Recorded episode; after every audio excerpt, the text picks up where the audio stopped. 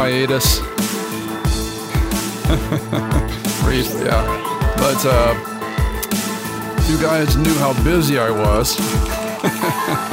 no excuses though. We're gonna get back on schedule. This is episode 40 of the Orbital Zombie Dragon podcast. I am your captain, Richard Boomzilla Pippin. I'm glad to be back. Like I said, took a little break. I had a lot of projects on the side that I was working on, and uh, but I'm back now. And next month, I want to make some announcements. Next month is October, so our next episode coming up this uh, coming Sunday, we will kick off what we did last uh, year. It was only a couple months after we had started the podcast last year. Now it's a little over a year, but October is horror month where normally I talk about sci fi, horror, and fantasy, and then some story writing tips or share some story writing resources with you guys. All month long in October, all we're going to talk about is horror horror books, horror movies, horror comics, horror video games, whatever I can find. And I will also probably, uh, towards the end of the month, give like uh, my my top, I don't know if it's going to be top five, top 10 horror movies of the year so far stuff to watch on Halloween night. So, so we have that to look forward to here on OZD. Uh, also, I wanted to announce we have our uh, Instagram and Snapchat is up. They're both OZD podcasts. There's only one little video so far on the Instagram, but I plan on giving a few more little updates and stuff on there. Pictures of me out and about, you know, doing my thing. Uh, maybe even some kind of like uh, behind the scenes, show you my gear, my equipment, uh, maybe even some tips there on how to set it up if you're thinking about podcasting, because there's a lot of information out there as far as setting up the website and feeds and stuff like that, but not a lot of good advice out there for people that aren't real familiar with sound equipment, like how to set it up, how to set up a soundboard like I have here on my phone so that I can play my theme music live and record it live. This is not added in later. This is all during my recording. So maybe I'll, I'll kind of show my my setup there and my setup is kind of still in the process of being changed. I'm in the middle of upgrading. Again, when I started podcasting, I didn't know if I was really going to be into it or stick with it. Turns out I am, so I think I deserve a little equipment upgrades. Working on that.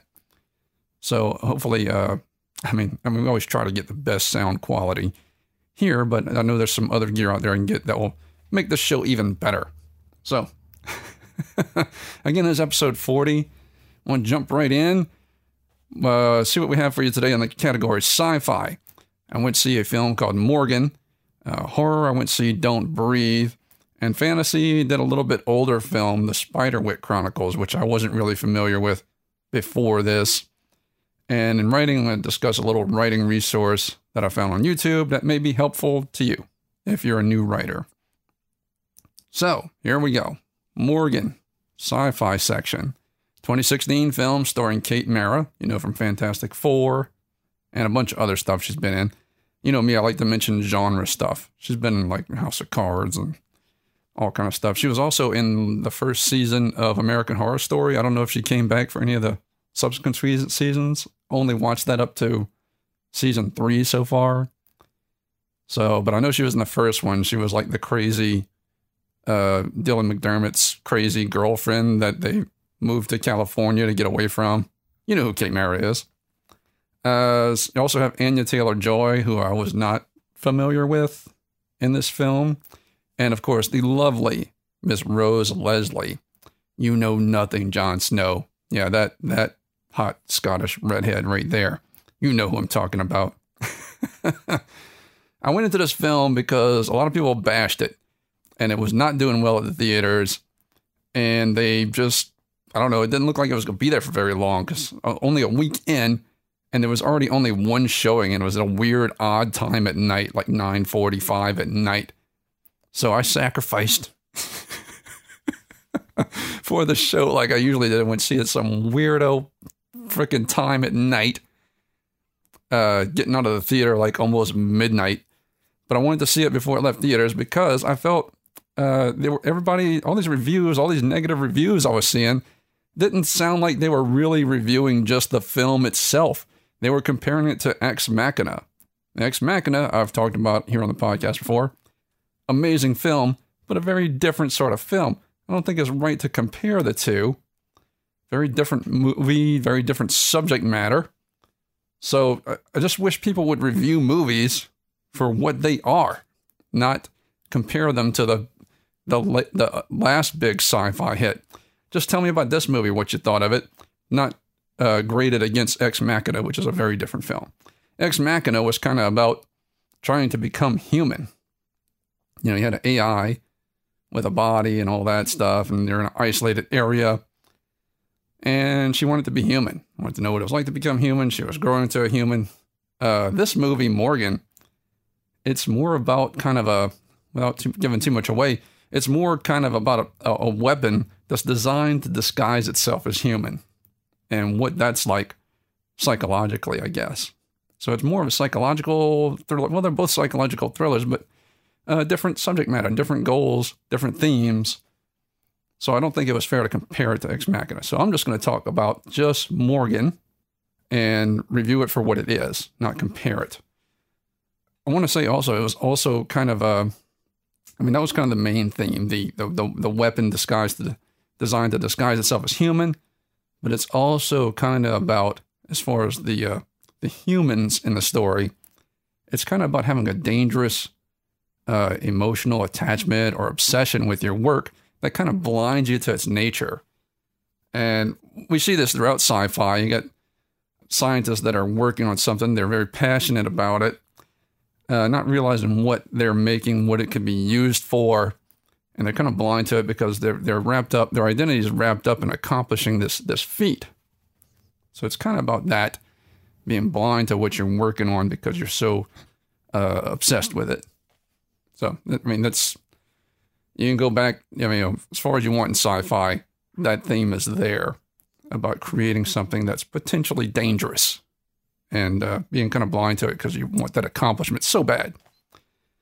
Uh, this movie was uh, really good, I guess, as far as the storytelling.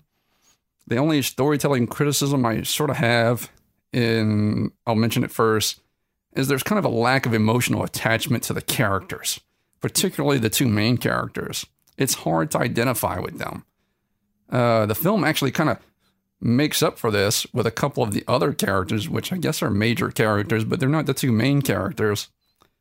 But uh, the two main characters, they, they come off, even, you know, Kate Mara's character, who is presumably human. Uh, I don't want to give anything away. Uh, they seem kind of cold, detached, unemotional, hard to relate to as a human being. So that's kind of the only storytelling criticism I have. As far as the rest of it, there is a twist at the end, which I'm not going to spoil for you. I'm just going to say I kind of saw it coming because there are there are several clues through throughout the movie. We talked about before about uh, foreshadowing. Now there's good foreshadowing and bad foreshadowing. Bad foreshadowing is where you just, here's the whole movie. You just give it all away right in the beginning. And everybody's like, oh, I know what the hell is going on now. Now I just have to sit through the next hour and 15 minutes that I already know everything that's going to happen. That's bad. This is an example of good foreshadowing. Again, this is just me because I, I sit through a lot of these movies. I kind of know how writers work, how story writing works. I see these things coming a lot, whereas other people, I don't know, might not. They might you know, if they're into it as much as me, but but this is good foreshadowing. There's a lot of little subtle clues throughout the movie that when you when you see the twist at the end, you'll be ah, that's what they were saying, or maybe you'll have to go back and watch it again to see to to catch all the clues that were given. So good foreshadowing this movie as far as the storytelling. Uh, other things I want to mention about this show is, uh, as as always on OZD, this is a pirate vessel, the fastest pirate vessel in the galaxy. And what do pirates like more than anything else? Booty. Pirates like booty. That's right. If you guess booty, you are 100% correct. We like booty. And uh, gotta gotta be honest, there is a lack in this film of showing off Rose Leslie's hotness but they make up for it with Kate Mara. But Rose Leslie, you know, you know nothing, Jon Snow, ultra hot. She's uh, pretty much wearing baggy grunge wear through the whole movie. Very disappointing. I mean, face is beautiful. Love her voice. So, but there is a serious lack of Rose Leslie booty in this film. I know it can't all be Game of Thrones where you see the whole booty, but tell me something here. It's Rose Leslie. But anyway, they make up for it with Kate Mara. There's a lot of, uh, mm, let's see what the flavor of that is severe women and even more severe assassin business suits.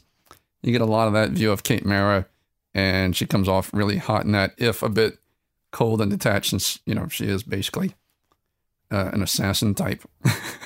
uh, I also want to mention uh, Paul Giamatti. If you watch the trailer, uh, it's not quite as bad as say the Suicide Squad thing where they made the the Joker seem prominent and he wasn't.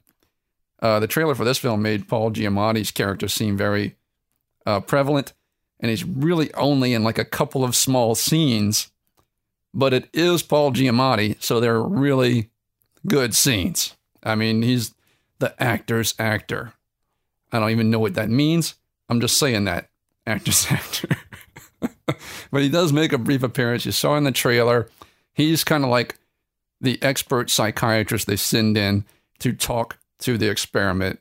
Uh, what's her name? Uh, Anya Taylor Joy's character, Morgan. They send her in there to see if she's still viable, if she's a complete freaking psycho, if they need to abandon the project, if they need to terminate her. He's the one that comes in to make that determination, interviews Morgan to see if she's fuck nuts crazy or not. because there was an incident. There was an incident in the beginning of the film. Not all that minor. I mean, pretty serious incident. Nobody died, but it was it was serious enough that the company that's sponsoring this whole thing sends in Paul Giamatti. The whole uh, crew of scientists and techs are kind of nervous about it because this is their life's work. And this guy, with a flick of his pen, can go, fuck it. And we're terminating this project because it's too fucking dangerous, too much of a liability and he can just write it off. Boom, done. Like I said, it's just a couple small scenes. Uh, you've seen it in the trailer. You know, he's he's there confronting her. Uh, you know, he plays nice at first, and you can see him kind of toying with her psychologically to get a response, some kind of response. Uh, kind of like his version of the Blade Runner test. and he's just going, you know, uh, no, that's nice. Your friends are nice. They're, do friends lock each pe- people and their friends in, in rooms? Do though? Do they lock them up? Uh, what about me? Do you like me? Do you like me? Uh, am I your friend? You know, and he gets con- really confrontational with her, trying to get a rise out of her to see if she if she just loses it on him, see if she's a liability. And he's like, "What if I suggested that you be terminated? What would you do then? What would you do?" What would you do? You know, that scene on the trailer, that's in there. But I can tell you, uh, you catch a small glimpse of her reaction to Paul Giamatti's character in the trailer. And when you see the full scene, what she really does to him, like the full effect of it, it's pretty uh, amazing and fast and brutal. And it's probably more brutal than you're imagining, even just me telling you this. But it was awesome scene. Paul Giamatti's awesome in everything he's in and so is Rose Leslie's booty.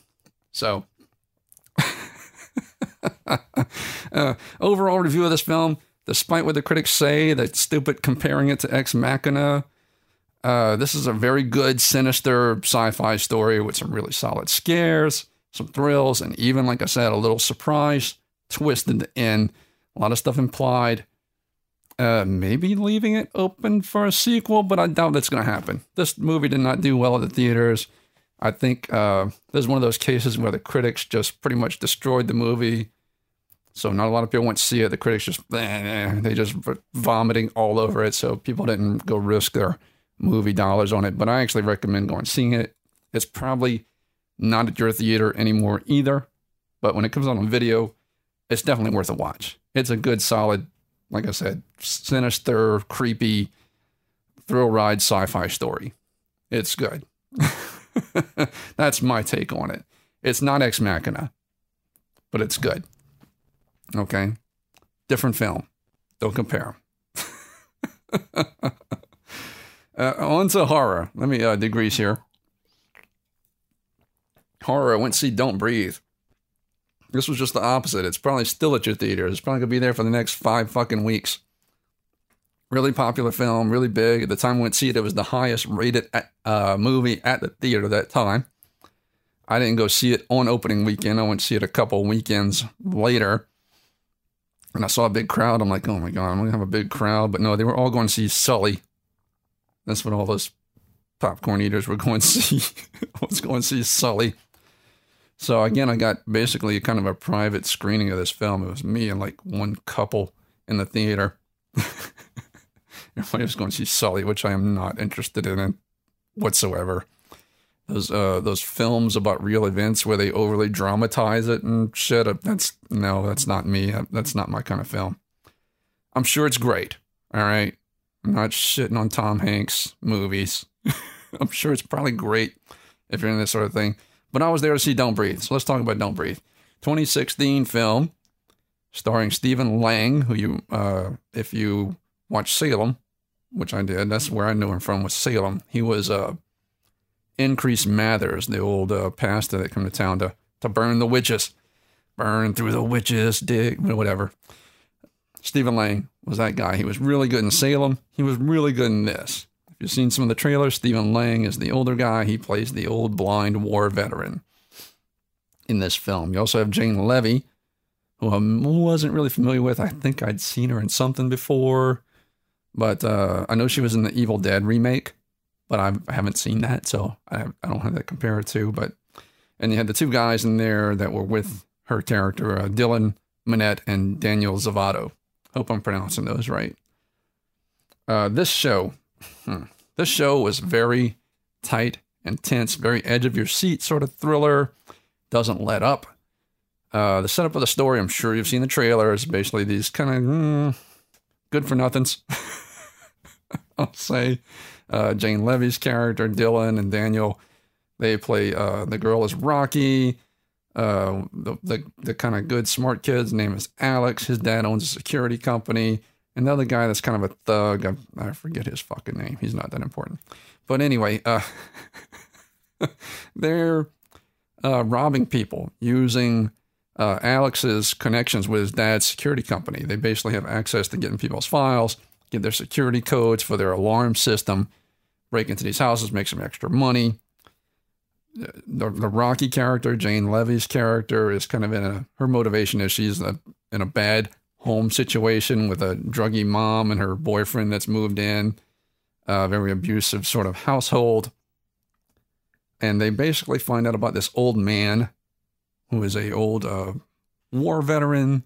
And through scoping him out, scoping his place out, they find out that he's also blind from, I don't know, taking a grenade in the war or something like that some grenade shrapnel, and they find out he's come into some money, and they think he's got it stored as a big lump of cash somewhere in this house that's in this uh this area that's been basically deserted, uh, like it's like a Detroit type area where all these uh, houses are basically just abandoned around him. So it's like his house and a bunch of derelict buildings around him.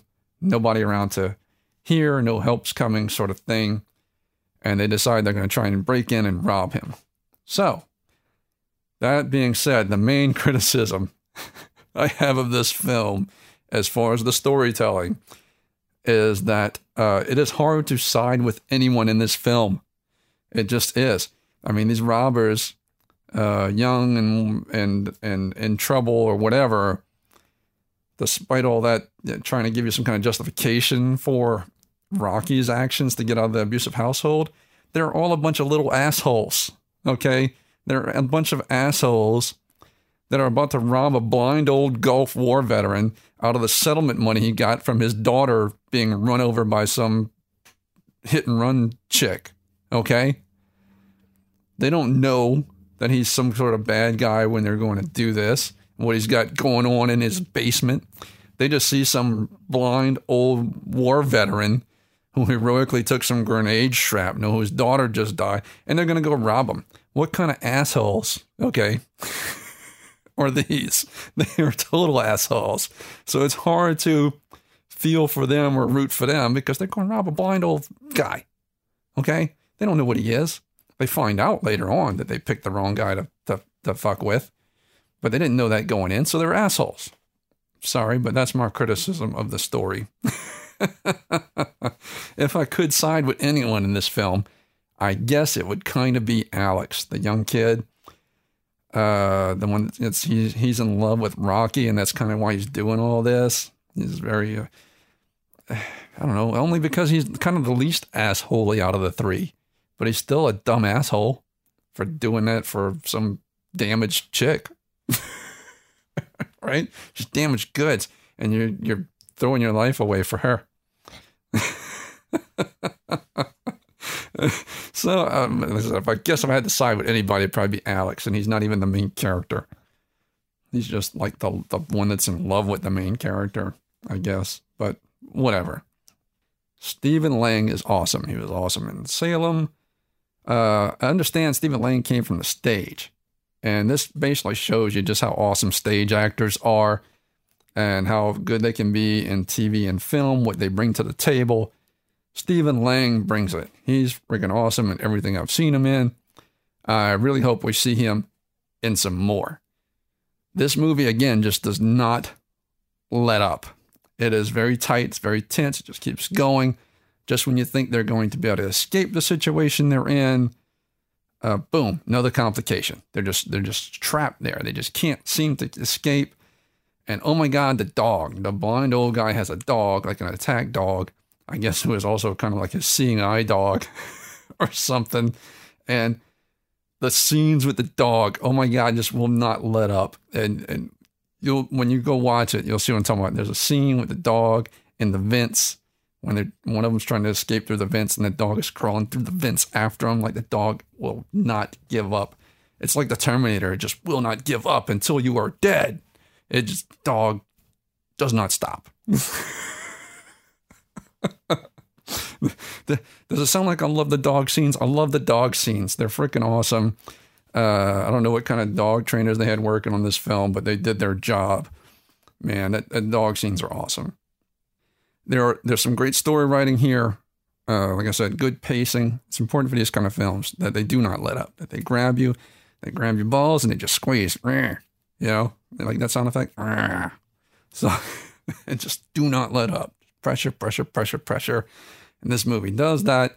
It keeps it up. I think that's why it's so highly rated, despite the simple story. It just, it just, it does what the writers set out to do. So definitely go see this movie. It's got some similarities, both good and bad, to The People Under the Stairs, which is a really old movie, dating myself. Uh, but this is a solid thriller movie. Hard to identify with the so called good guys in this one. But once it gets going, it doesn't give you too much time to think about it much. It just becomes survival. You know, first the machines are going to fail, then the system's going to fail, and then it's survival. It's Again, this had great ratings. I think it's going to be in the theaters for a while yet. You probably still got a chance to go see it. Uh, proof that a story does not have to be really complicated to be great. Uh, just the pacing just grab them. Like I said, grab them, don't let go. It's awesome. So that's what I have to say about that film. Spiderwick Chronicles. Decided to see this. It popped up on my Amazon Prime feed. Uh, hadn't seen it. Needed something for the fantasy section. There wasn't a whole lot of offerings at the theater except for like uh, Pete's Dragon. So I decided to watch this and uh, let you know what I thought about it because I hadn't heard of it. Maybe you haven't heard of it. You know, that's one of the things I've discovered. I, I, I talk about a lot of these films, not just here on the podcast, but in my life in general with people I meet, people I know from work, people I know from the gym, whatever. I talk about this kind of stuff. And I guess I just think, you know, everybody knows all these films like I do. You know, they're, they're just familiar with them like I am. And then I'll just mention something, uh, a certain film, like, what film was that? Let me write that down. Like not everybody knows. So even like older films, I don't mind talking about them because I found out a lot of people haven't seen some of these films. So Spiderwick Chronicles, 2008 film starring Freddie Highmore, who you might know from the Charlie and the Chocolate Factory remake. He was the little kid that wins the ticket. Okay. Sarah Bolger. I was watching this film and I'm like, I know this girl. I know her. I know her. I know her. But I guess because the only time I'd seen her, she was older. She was a grown up in. And this one, she's kind of a teenager. But she was in the Lazarus Effect. She was like the little reporter that came to I don't know if she was a school reporter or whatever that came to report on their little uh, experiment or whatever to document it. But anyway, she was that chick. She's really hot. Okay, Sarah Bolger is. So, and she was a pretty teenager. So she grew up hot. So that's Sarah Bolger, Lazarus Effect.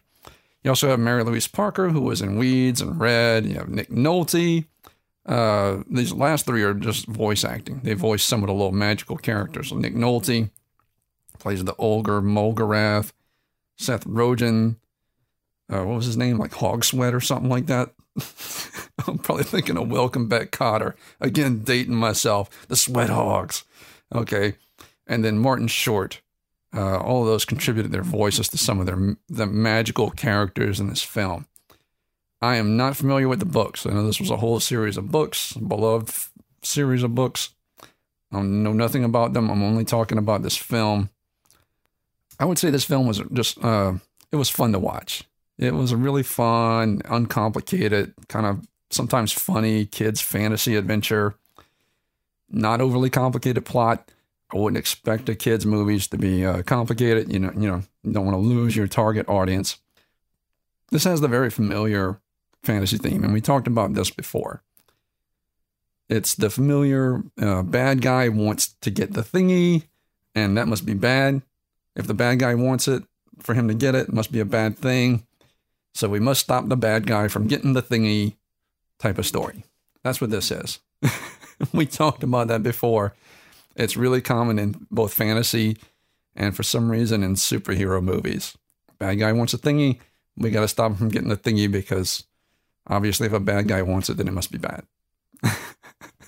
even if we don't even understand why it would be bad, if the bad guy wants it, then it's got to be bad.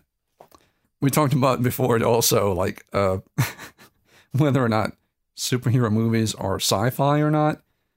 And uh, somehow just watching this made me realize, and I guess some other sci- uh, superhero movies that came out recently, like Suicide Squad.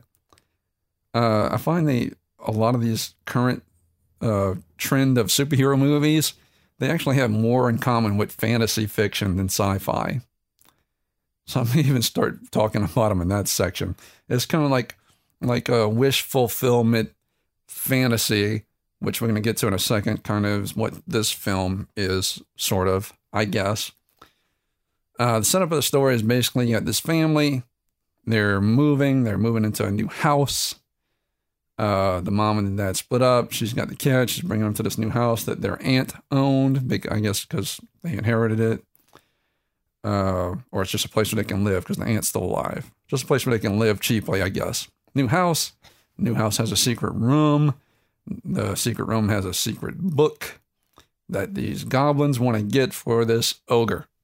And it's this book that collects all this information about all the magical creatures that we can't really see without the aid of some some magic. And the ogre, I guess, wants to get this encyclopedia uh, of of magical knowledge so that he can rule all the magical creatures or something. I don't know if it was really explained all that much what he was going to do with the book, except that it was bad. Like I said, bad guy wants the thingy, must be bad. There are also a lot of other magical creatures along the way. There's a griffin. There's a troll. I think they called it a mole troll. There's the sylphs that kind of look like the little fluffy things that blow off of dandelions, you know, but they're actually little fairies with little fluffy wings or whatever. Uh, so they got them all in here. The creatures, they have the good, the bad, the neutral, like the sylph. They're kind of neutral. They're all there. And uh, that being said, it's it's it is better than average fantasy storytelling here uh, I talked about before, one of the traps that fantasy stories sometimes fall into is uh, episodic type complications or challenges for the characters. Uh, these are not like that. Episodic, I'll explain again. Episodic is basically where there's a bunch of challenges, but they're unrelated. They don't really build the story or build the tension. They're just kind of like, okay, now you have to cross the swamp of sorrows. All right, now you have to cross through the forest of doom. All right, now that you're done with that, now you got to climb the mountain of terror and pain. but they're not really related. It's just you're done with one challenge, and then there's another next completely unrelated challenge. That's episodic challenges. Not the best. It, it works sometimes, but it's not the best storytelling method. Challenges should kind of build one upon the other and build tension and pressure and all that stuff. But this movie uh, doesn't really fall into that trap. It's they feel related. They kind of build one upon the other. You know, mom's not going to believe us, and then mom's coming home, and uh, you know, it's just uh, that's just two examples, but they just they do feel more related in this, uh, not as episodic. Uh, there's definitely some emotions in this film that we can all relate to. You know, abandonment, the dad that doesn't really care, that uh, leads the children on. Like, I'm going to come this weekend. Oh, I really meant to come, but something came up, and uh, so basically, the, all these emotions that we see in this uh, brings up a, another common theme in these types of fantasy stories and it's escapism. It's basically the idea that life is kind of crappy and dirty and shitty and all that stuff. But here's this whole magical world you didn't even know about that you can now participate in, and it helps you uh, escape and realize how great life can be, right? So it, this movie definitely has that. It's the escapism. Life is crappy, but look at this fairies. Yay, everybody smile. So. I don't mean to make fun, but that's a common theme. It really is. Go back and look at some of these uh, kids' fantasy films and superhero movies. Uh, I also wanted to mention there's some really good uh, voice performances here. Uh, Nick Nolte, Seth Rogen, Martin Short. Uh, of course, Nick Nolte and Seth Rogen were very easy to recognize. They have very distinctive voices. As soon as those characters spoke, I was like, oh, that's who they are. Turned in some really good vocal performances. Uh, but really, uh, Martin Short is an amazing talent, and his voice acting was just top notch in this as the little Thimbletack character, and uh, it was so good, in fact, that I didn't, like, unlike the others, I did not recognize Martin Short's voice. He's very, uh, you know, like Jim Carrey has a rubber face. Well, he's got rubber voice. I, I didn't recognize it at first. I was like, who is that? And it was Martin Short playing Thimbletack really good uh, performance. He was a little brownie that turned into a, a boggart or something when he's mad. You feed him honey, he's happy again. Uh, I just wanted to mention that voice acting. There's some good examples of some good uh, voice acting in this film. I actually watched this film with the wife the other night. Yes, ladies, the captain is married, so I know y'all are just all dying to know that, right? Uh, but anyway, I watched it with the wifey and we had a lot of fun doing it. I don't know if it was because I finally got to watch a movie with the wife at the house without the kids interrupting every five minutes. It could have been. But I also thought the movie was kind of fun. It was good, it was simple and effective. And uh, I enjoyed it and I recommend it uh, for you and the kiddos to watch. Check it out. It's on Amazon Prime right now, and I'm sure all the other sources, however you could find it. But I had a lot of fun watching it, even if it was just because, like I said, got to see it with the wife. Finally, got to watch a whole movie with the wife uninterrupted. It It was nice. I'm not gonna lie. So on to writing. I don't have a big like list of writing tips for you today. I actually have another resource that I've discovered recently. I watch a lot of these people on YouTube that give writing tips, stuff like that, just because even if I know them already, like I'll read the subject line, like, yeah, I kind of know that already, but I'd like to see what this person has to say about it. Because sometimes they give you a different uh, alternative view on it. So that's how I found this lady, uh, this young lady. Her name's Vivien Rice or Reese. It's V I V I E N R E I S. And she's on YouTube. That's how you can look up her channel uh, with that name. She's a young writer working on a young adult fantasy novel. And uh, you guys know how I feel about young adult fiction. I'm probably not going to read it. It's not my thing. Doesn't mean it's not good. If it is your thing, um, it, you know, that, that's, that's just your thing. It's not my thing, but I understand the attraction of it, why people like it, particularly the young adults. So, but I know it's a lot of, mainly it's a lot of adults reading young adult fiction now. Uh, maybe that's one of my things about it too. But whatever's your thing, baby. You know, that's what I say. I'm pretty open minded about that. All that aside, Vivien Reis uh, is working on her first novel. According to her latest videos, she's almost finished. Should be coming out soon, I imagine. Uh, but mainly, I just love Vivien's channel. It's very, uh, it's very good, very clean. Uh, she's very charming, and she gives a lot of good tips for beginning writers. It's sort of like a lot of my tips. I'm not a pro. If if I if I was, I'd be you know be Stephen King. I'd be one of those guys.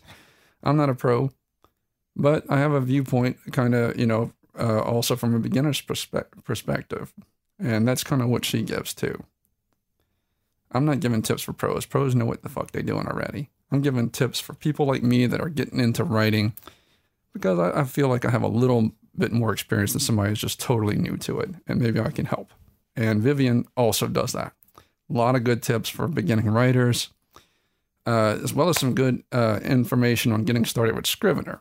If you're not familiar with Scrivener, it's one of those writing suite softwares. I've tried a bunch of those.